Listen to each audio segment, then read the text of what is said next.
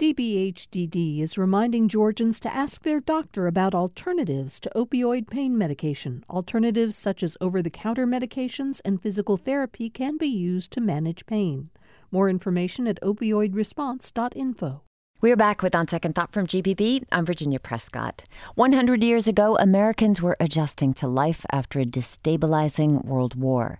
The Spanish flu decimated communities, fears of Bolshevik style communism ran rampant, and hundreds of thousands of returning veterans were competing for jobs and housing, including African Americans, confident that fighting abroad earned them the right to freedom at home.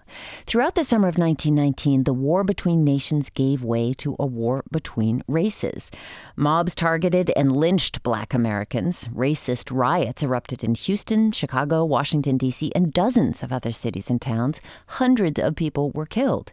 Civil rights activist James Weldon Johnson dubbed it the Red Summer, something not taught in a lot of classrooms. Well, it is part of the curriculum for Ursula Wolfe-Rocca. The high school history teacher covered the Red Summer of 1919 for Teen Vogue's OG History series, and she's on the line from Portland, Oregon to fill us in. Hello, Ursula. Hi, how are you? All right. But, you know, this was something I had not learned about. I just gave a little bit of a summary, but can you fill out that picture of how things had changed for African Americans in the summer of 1919? So there are, you know, a number of factors that are sort of driving the violence of Red Summer at a at um, you know why 1919, why this moment. Uh, the factors that get cited sort of most often in among the historiography on Red Summer are that it's happening during the Great Migration. So African Americans moving away from, you know, the apartheid system of the South to um, to places in the North that are less oppressive. Um, or differently oppressive, and that's changing the racial demographics of the country. Um, some of the riots that we see seem to be directly tied to labor competition in these um, new urban settings or sometimes rural. So um, you have the riot in Chicago seems deeply impacted by what's going on with labor there. Um, and then you have these hundreds of thousands of African American servicemen, veterans who are returning from war, and they are publicly wearing their uniforms and simultaneously demanding first class citizenship. Mm. And the symbol of the black soldier in uniform in public spaces becomes again and again sort of a theme of um, violence in the in during Red Summer, which to me is a very powerful sort of symbol of what's really going on uh, in Red Summer. Meaning that that that somebody who's wearing a uniform of the United States Army as a Black American is somehow a different kind of affront to those who held racist views.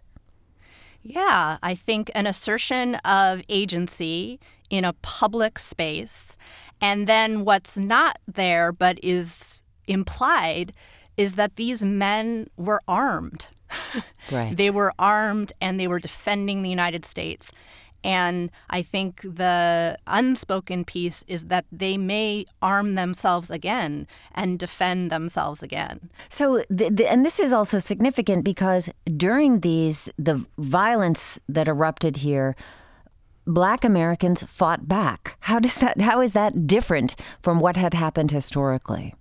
You know, I would argue that again and again and again, uh, we are looking at history books and um, sort of modern, popular uh, historical interpretations where um, for example, black agency is largely written out of the fight against slavery itself, or against, um, or during the the era of Reconstruction, in which again African Americans were arming themselves um, to defend themselves against white attempts to undo the reform, the Reconstruction reforms. Um, or even in the 20th century civil rights movement, where there is a uh, sense that it was only the Black Panthers and Malcolm X who were who were advocating armed self-defense when in fact there were people in the South who were guarding the meetings of organizations like CORE and SNCC, which were yes nonviolent, but they needed a place to meet And so there would be armed guards um, standing outside those meeting places. Now, of course, the media uh, characterized, the white media at the time characterized those uh, acts of armed self defense as black violence. Um, but seems very clear that that's not what was going on. Well, let's talk about some of these flashpoints. We have martial law declared in Charleston, South Carolina. In Bisbee, Arizona, an all black 10th U.S. Cavalry, the Buffalo soldiers that we think of, were attacked. In Norfolk, Virginia, a white mob attacked a homecoming celebration for black soldiers. Absolutely. And, and the most violent flashpoint, Chicago. What set things off there? First of all, I just have to plug Eve Ewing's new book of poetry called 1919. Uh, if you're not familiar with Eve Ewing, she's a sociologist and poet, um, and she's from Chicago and writes about Chicago. And she just published a, po- a book of poems called 1919 which is a full length sort of exposition of what happens in Chicago. Chicago is uh, just, to me, such the, the beginning of the story is tells is the most important part of the story. Um, it starts with uh, some um, children who are some African American children who are playing on a raft in Lake Michigan on a super super hot day, um, and the raft uh, kind of floats over into the white section of Lake Michigan. Now, this is Chicago. This is the North. There is not de jure segregation theoretically in the North.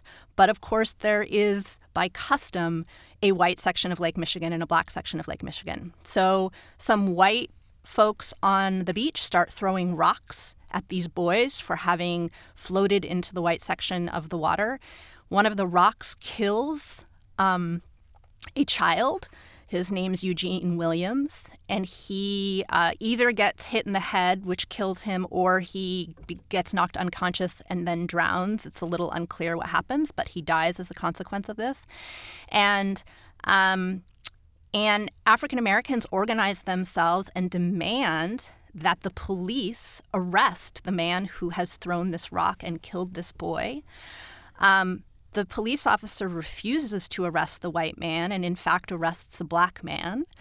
Um, and African Americans c- continue to organize and continue to demand um, that there be some sort of justice for this. Mm-hmm. Um, that organizing results in then a counter organizing by white mobs, um, and then days and days of violence uh, is then set off from right. there. So this begin, um, begins on July 27th. I, I, see accounts here lasted about 13 days, two weeks. Yeah. White mobs led by ethnic Irish. Now, this is yeah. an important dynamic here. A lot of these, this mob violence, as far as I know, I haven't looked as deeply as you, appears to be that it's oftentimes ethnic whites, new Americans, immigrants, first generation Americans. What's what's going on here? Absolutely. Well, I mean, I think what happens you know, the United States that one gets assimilated into really depends on uh, your background and your racial identity. So I think that white ethnic uh, immigrants end up, in the history of the 20th century anyway, end up assimilating into white supremacy. Um, and so I think there's a clear sense that. Um, there's competition for labor, there's competition for housing, and uh, I think that there are, as others have said, there are wages to whiteness. That is, that there is a benefit to these white ethnics to adopt white supremacy, um, whether that's conscious or unconscious. My guest is Ursula Wolfe-Rocca. She's a high school history teacher, and she wrote for Teen Vogue about the Red Summer of 1919. We're reflecting on some of these events that took place after World War I, and also getting schooled a little by Ms. Wolfe-Rocca about how we think about history and how we tell this story. A couple things at play here. You mentioned the tensions for housing. Now, this is the progressive era where unionization is a new thing, and oftentimes African American people were hired as strikebreakers. So Absolutely. adding to this whole tension. But you also mentioned the police in Chicago refused to arrest the attackers. Where were the police in, in law enforcement in general in these riots? So there are very few cases in which uh, the police or law enforcement uh, local police or law enforcement uh, diffuse the situation. And in fact, since you're in Georgia, you know the very first incident of Red Summer, which takes place on April 13th, is is an incident in Georgia. This is in Jenkins deeply, County. Yes, that deeply involves law enforcement. What what there. happened there? Well, what happened there is uh, that there was a black church, um, the Carswell Grove Baptist Church, was having a big celebratory event. Uh, I think it was an anniversary of some sort. And they were having music and a cookout and speakers, and it was drawing. Uh, close to 3,000 African Americans were going to come visit and, and attend this event. Um, and one of the wealthiest black landowners in Georgia, his name was Joe Ruffin, was going to be the marshal for the event. Um, he was on his way to the church and driving his car. He was a wealthy landowner, so yes, he has a car, and he's driving his car to the event. Um, and he gets stopped in a traffic jam, and he's which is you know partly because so many people are convening on this church. Um, but he gets uh, another car pulls up beside him. It has a sheriff from Jenkins County, a police officer from another county, and a friend of Ruffin's who has been picked up on by the police on you know trumped up charges. Um, Ruffin has a lot of stature in the county. Um, and he tries to use that stature to bail out his friend on the spot, who really should not have been picked up in the first place. Um, the officers won't allow it. Violence ensues. Uh, six people are killed, four of them black, two of them white. Um, and the this event is often uh, pointed to to sort of as the kickoff of Red Summer um, because it sort of has all the emblems of the riots that occur later. That is to say, there was a lot of violence in Georgia. I mean, Georgia had, I think, the highest number of lynchings that year, uh, the year before 1918, of anywhere in the United States. So, what makes this event different? Well, uh, first, there's these symbols of black success and achievement that are always a part of Red Summer. Mm-hmm. He's so you've driving a car. He's got he owns land, having a big party. Exactly, and that this church is is hosting the largest event perhaps ever in East Georgia. Right, you've got this this incredibly successful social institution um, that is sort of from a white supremacist perspective is flaunting its success by holding this event in the first place. Um, second, you've got law enforcement that are intervening to disrupt black life. Third, there's white uh, white mob violence. So after word gets out that there's been this conflict between the police and Joe Ruffin, uh, whites organize themselves and descend on the house of John Ruffin and and lynch two of his sons and another white person, another African American who was there. Mm-hmm. Um, and then finally, there is black self defense in this story because Ruffin's sons, one of his sons, actually kills one of the police officers. Um, does not just accept the victimization of his father, but actually takes action and, re- and responds. Well, I think that one of the other points you are illuminating for us is throughout this year, throughout this summer, it's happening in Omaha, Nebraska, as you mentioned, you know, Chicago, northern Yes. cities. This Yes. is not contained to the south. You know, Lake Michigan was a segregated, it had a segregated beach for all intents and purposes. Absolutely. So, you know, during this time, federal troops were called in by President Wilson. Uh, President Wilson has his own spotty history with racism, but I'm wondering about the aftermath. Like, when did when did this frenzy, going from city to city, draw to a close, and what happened? Yeah, so that's a great question. I'm sort of more interested in uh, looking at, and what I'm trying to get my students to see are sort of the through lines. And so I would argue that, um, for example, the um, Tulsa massacre, which happens just two years later, is part of Red Summer. Um, and so I would say that it, in fact, does not stop. So it is true that there's this, you know, incredible rash of activity um, that happens during 1919, But as with a disease, right, that is systemic, but sometimes manifests itself in certain symptoms um, showing up at one time versus another. That's sort of how I think about Red Summer. It was a moment where the external symptoms became really, really clear that there was some underlying systematic problem.